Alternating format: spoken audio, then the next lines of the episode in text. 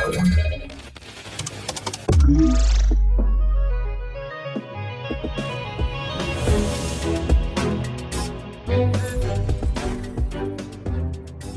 Halo, halo, tu mówi Warszawa w podcaście Cyber Cyber Fundacji Bezpieczna Cyberprzestrzeń. Tu 257 odcinek Cyber Cyber, a tym razem Cyber Cyber Raport. Mamy wtorek, 277 dzień roku, czwarty dzień października, znany na świecie jako Dzień Harcerki i Dobroci dla Zwierząt. Do końca 2022 roku już niewiele czasu pozostało, a dokładnie, jeżeli byście chcieli wiedzieć, to 61 dni roboczych, ale również 28 dni wolnych od pracy, w tym świąt, które wypadają, a kilka tych świąt nam wypadnie. E, imieniny Franciszka i Petroniusza. Witam Was bardzo serdecznie przy mikrofonie Cyprian Gutkowski. No i przedstawię Wam to, co wyselekcjonowałem spośród wielu informacji, które pojawiają się, a dotyczą cyber. Jednocześnie pragnę zaznaczyć, że dzisiejszy odcinek jest trochę nawiązaniem do naszej genezy powstania codziennych cyber-cyber raportów, a więc sytuacji na Ukrainie sporo chcę powiedzieć na temat tego, co rzeczywiście się działo, trochę plotek, trochę informacji sprawdzonych, ale nie wszystko. A więc to, co przygotowałem, wygląda następująco. Jako pierwszy temat, niezwiązany z Ukrainą, ale hakerzy z Korei Północnej wykorzystują lukę w zabezpieczeniach sterowników firmy Dell. Druga, dezinformacja w świetle zniszczenia Nord Stream. Mm, jako trzecie, kradzież tajnych dokumentów w portugalskiej armii. Te dokumenty zostały skradzione z sieci systemów e, portugalskiej armii. Czwartym tematem jest tajemniczy hakerzy chcą obalić rząd Putina. Informacje z Rosji, czy prawdziwe, czy nie, o tym za chwilę. Rosjanie unikają mobilizacji, z pomocą przychodzi internetowy rynek fałszywych dokumentów, ale również sami padają ofiarami przestępstw. I to wszystko w dzisiejszym Cyber Cyber Raport. Zapraszam, Cyprian Gutkowski. Sponsorowana przez państwo północno-koreańska grupa hakerska Lazarus y, wykorzystywała lukę w sterowniku Dell, w sterownikach firmy Dell w celu wyłączania mechanizmów bezpieczeństwa na, na atakowanych komputerach, które miały systemy Windows. Y, podatność znana ta jest jako CVE 2021, 21551 jest dość wysoka, jeżeli chodzi o wynik tych groźności, jej, jej wagi, który wynosi 8,8 w skali do 10. E, ogólnie opisywana jest jako problem z kontrolą dostępu, przez który może zostać umożliwiony uwierzytelnionym atakującym eskalację różnego rodzaju uprawnień na naszych systemach, a przez to wywołać też stan odmowy usługi e, lub też zapewnić dostęp do wszelkich informacji, które znajdują się na naszym sprzęcie. Luka ta ma wpływ na sterownik DBATIL 2.3 SYS. Jest to w wpływem rozchodzi się na setki milionów komputerów stacjonarnych, laptopów, notebooków, jak również tabletów firmy Dell. Co prawda firma Dell wydała poprawkę rozwiązującą ten problem w maju 2021 roku, jednak tutaj e, Lazarus wykorzystuje tę lukę, e, atakuje te, które nie zostały naprawione e, i stara się również zaatakować te, które mają mm, odpowiedniego już patcha, natomiast stara się wyłączyć monitorowanie najpierw wszystkich rozwiązań bezpieczeństwa na zaatakowanych komputerach i jest to tak naprawdę pierwszy znany atak wykorzystujący tę lukę. Według ESET Lazarus wykorzystał to narzędzie w atakach na jednego z pracowników holenderskiej firmy lotniczej y, i na dziennikarza z Belgii, najprawdopodobniej w celach szpiegowskich. Y, jako w pierwszym takim etapie dwóm ofiarom dostarczono dokumenty, które zawierały fałszywe oferty pracy jako załączniki. Odpowiednio uczyniono to za pośrednictwem LinkedIna i co do dziennikarza poczty elektronicznej. Y, po otwarciu dokumentów phishingowych, tak naprawdę w systemach ofiar zainstalowano kilka narzędzi, m.in. backdoory, dropery, programy, które przesyłają i pobierają dane. Podczas badań zaobserwowano, że Lazarus także wykorzystuje złożony łańcuch infekcji, wdraża backdoora Bleeding Cat, Bleeding Can i używa certyfikatów do podpisywania szkodliwych plików binarnych. Tutaj rzeczywiście tego, to zostaje wykorzystane. No i ESET stwierdza w swoim oświadczeniu, że z dużą prawdopodobnością przypisujemy te ataki grupie Lazarus. Opierają się one na konkretnych modułach, certyfikacie do podpisywania kodu e, i podejściu do włamań, jak w poprzednich kampaniach Lazarusa, takich jak Operation Interception i Operation Dream Job. To zauważa ESET i informuje e, o tym w komunikacie. Informacja numer dwa, idziemy troszeczkę w stronę dezinformacji. Nie jest to stricte cyberbezpieczeństwo, ale jednak ma związek z bezpieczeństwem informacji. Mm, kiedy został zniszczony Nord Stream pojawiło się wiele informacji, ale pojawiały się te informacje na Twitterze również przed zniszczeniem i tezy wprost wskazujące, że rurociąg Nord Stream 1 i Nord Stream 2 zostały uszkodzone w wyniku sabotażu Stanów Zjednoczonych, pojawiły się w sieci zanim ogólnie pojawiła się sama informacja o zniszczeniu rur i zanim ta informacja zdążyła obiec e, cały skład. Eksperci oceniają, że tak naprawdę e, całe zdarzenie i to, w jaki sposób kształtuje się narracje wokół tego zdarzenia, doskonale wpisują się w metody działania Rosji z zakresu wojny informacyjnej. I tutaj możemy powiedzieć, że widzimy na własnych oczach, jak dezinformacja kształtuje opinię i politykę międzynarodową. Oczywiście przyczyniamy się też do tego sami, na przykład wpis na Twitterze e, Radka Sikorskiego, który chyba był jedynym tweetem, który został pokazany na Radzie Bezpieczeństwa ONZ, e, dziękujący Stanom Zjednoczonym za zniszczenie Nord Stream, nie był najmądrzejszym pomysłem. Natomiast e, dlaczego podejrzewa się, czy w zasadzie istnieją dowody na to, że rzeczywiście zrobiła to Rosja. Zwróćmy uwagę, że zostały zniszczone nie wszystkie nitki gazociągów Nord Stream. Natomiast Nord Stream 1 faktycznie zniszczono wszystkie, a Nord Stream 2 została jedna nitka, która może dostarczać gaz e, do Niemiec. No, z dziwnym trafem ta jedna przetrwała, akurat ten Nord Stream 2 nie został odebrany. No ale jeżeli Niemcy chcą, to Rosjanie mogą przesyłać ten gaz i nie ma najmniejszego problemu.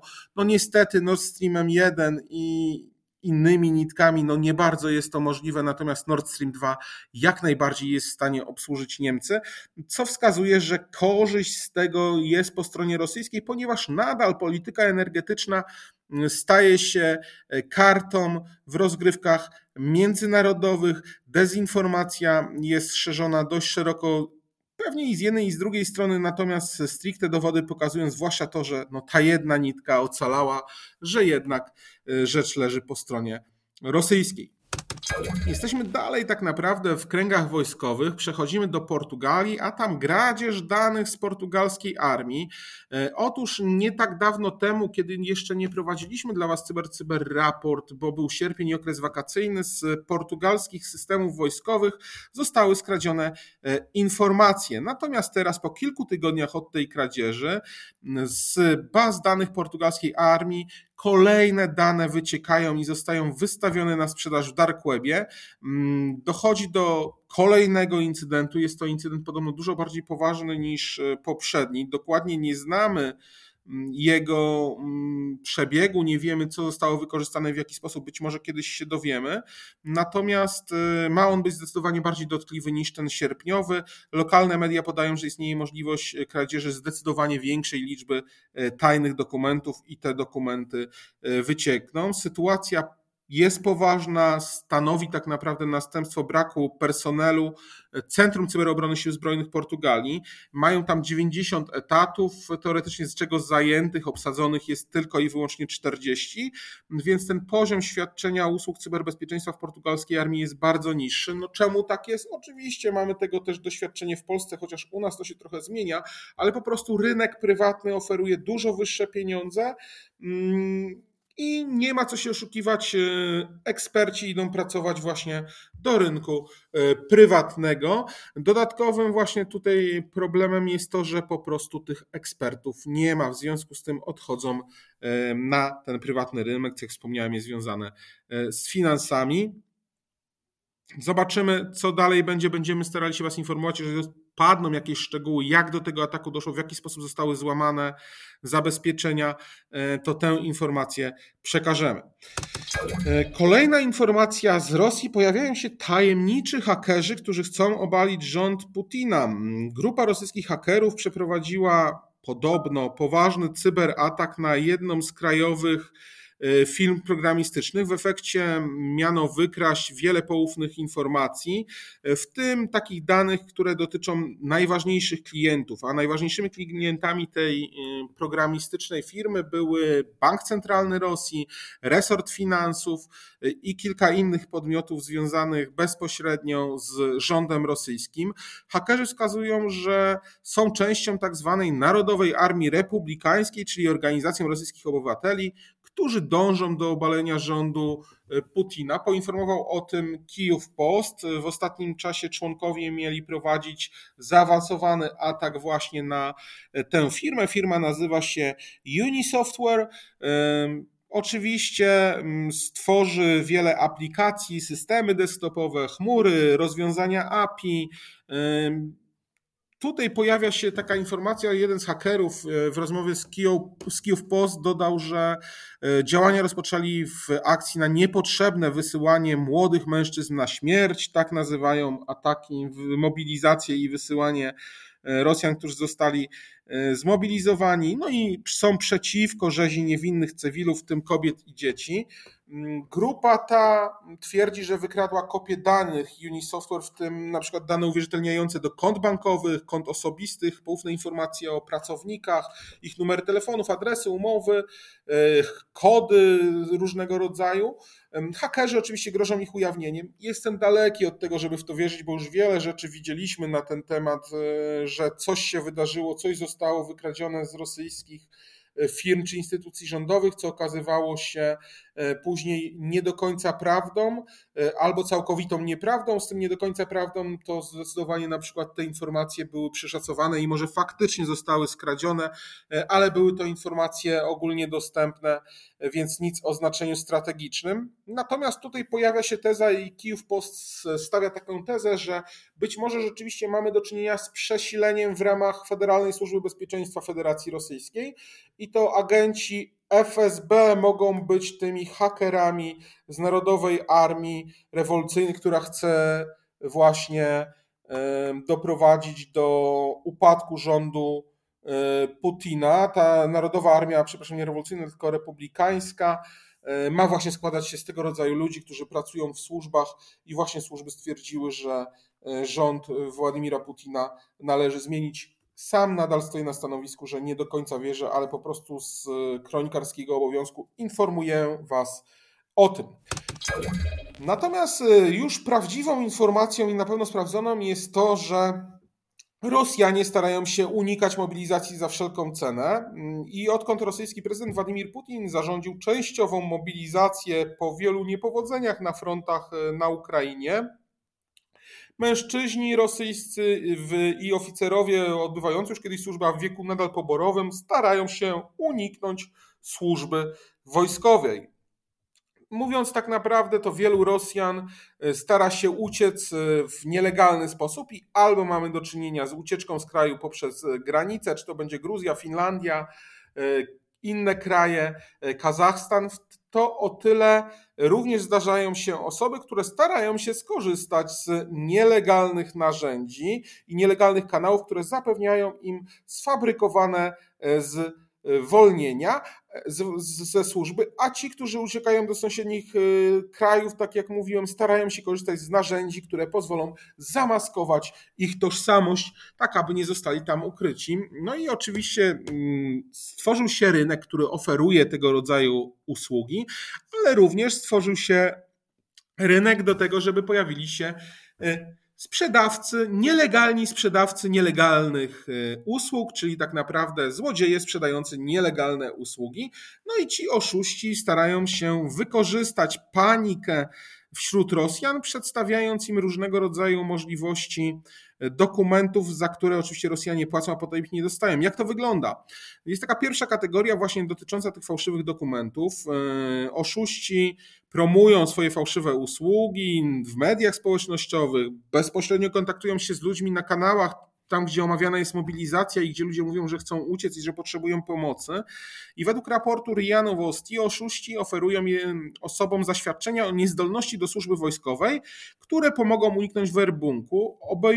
Ta obietnica obejmuje aktualizację bazy danych w systemach wojskowych, tak aby pracownicy mm, z tych punktów poboru rekrutacyjnych nigdy nie szukali już tej osoby, ponieważ zostaje ona wykreślona, bądź też zostaje tam wstawiony dopisek, że osoba ta jest niezdolna do służby wojskowej.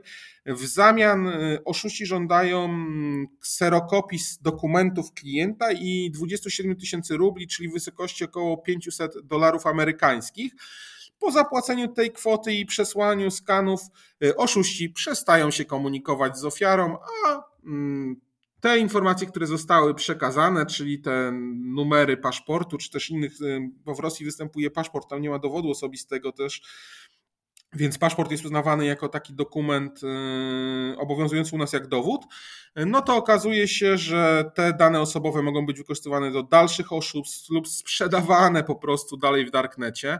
Izraelska firma wywiadowcza Kela zauważyła też również kilka takich postów, y, które oferują usługi tworzenia fałszowanych dokumentów. Y, mogą być to certyfikaty, które pokazują, że dana osoba ma wirus HIV czy też żółtaczkę i to jest odpowiednia kwota za około 650 dolarów. Y, można zapłacić za tego rodzaju mm, oświadczenia i w to akurat łatwiej uwierzyć, że są to uczciwi oszuści, którzy rzeczywiście takie zaświadczenia mogą wystawić. Oprócz tego istnieje też rynek karty SIM, jest to inne ciekawe rozwiązanie. E, jest to 50% wzrost popytu na tak zwane szare karty SIM. E, są to karty, które można uzyskać bez przedstawienia dokumentu tożsamości lub rejestrowania swoich danych. Wiemy o tym, że musimy się zarejestrować kupując te dane nawet w Polsce. Takie karty są sprzedające i tutaj zdecydowany, rzeczywiście odnotowany ponad 50% wzrost. Jak najbardziej są sprzedawane, Rosjanie gorączkowo szukają tych kart e, po to, żeby nie być śledzonymi, żeby, aby państwo nie wiedziało, gdzie się e, znajdują ich telefony. E, w ten sposób do tego wykorzystują. Co będzie dalej? Zobaczymy. Natomiast e, ciekawe możliwości oszustw w samym artykule, do którego link oczywiście e, znajdziecie pod naszym. Są jeszcze wymienione inne rodzaje oszustw, które pojawiły się w Rosji w związku mm, z mobilizacją. Możecie to dokładniej prześledzić właśnie w naszych linkach do podcastu. Na dziś to tyle. Przekroczyłem 15 minut. Z reguły staram się ich nie przekraczać. No ale kilka rzeczy chciałem Wam opowiedzieć i uzasadnić, czemu tak, a nie inaczej uważam. Dziękuję Wam bardzo. Do usłyszenia w kolejnym Cyber Cyber Raport. Najprawdopodobniej we wtorek, za tydzień będziecie mogli mnie usłyszeć, natomiast już jutro ktoś inny z naszego zespołu opowie Wam o najciekawszych wydarzeniach w świecie cyberbezpieczeństwa. Dziękuję, Cyprian Gutkowski. Życzę Wam miłego październikowego dnia.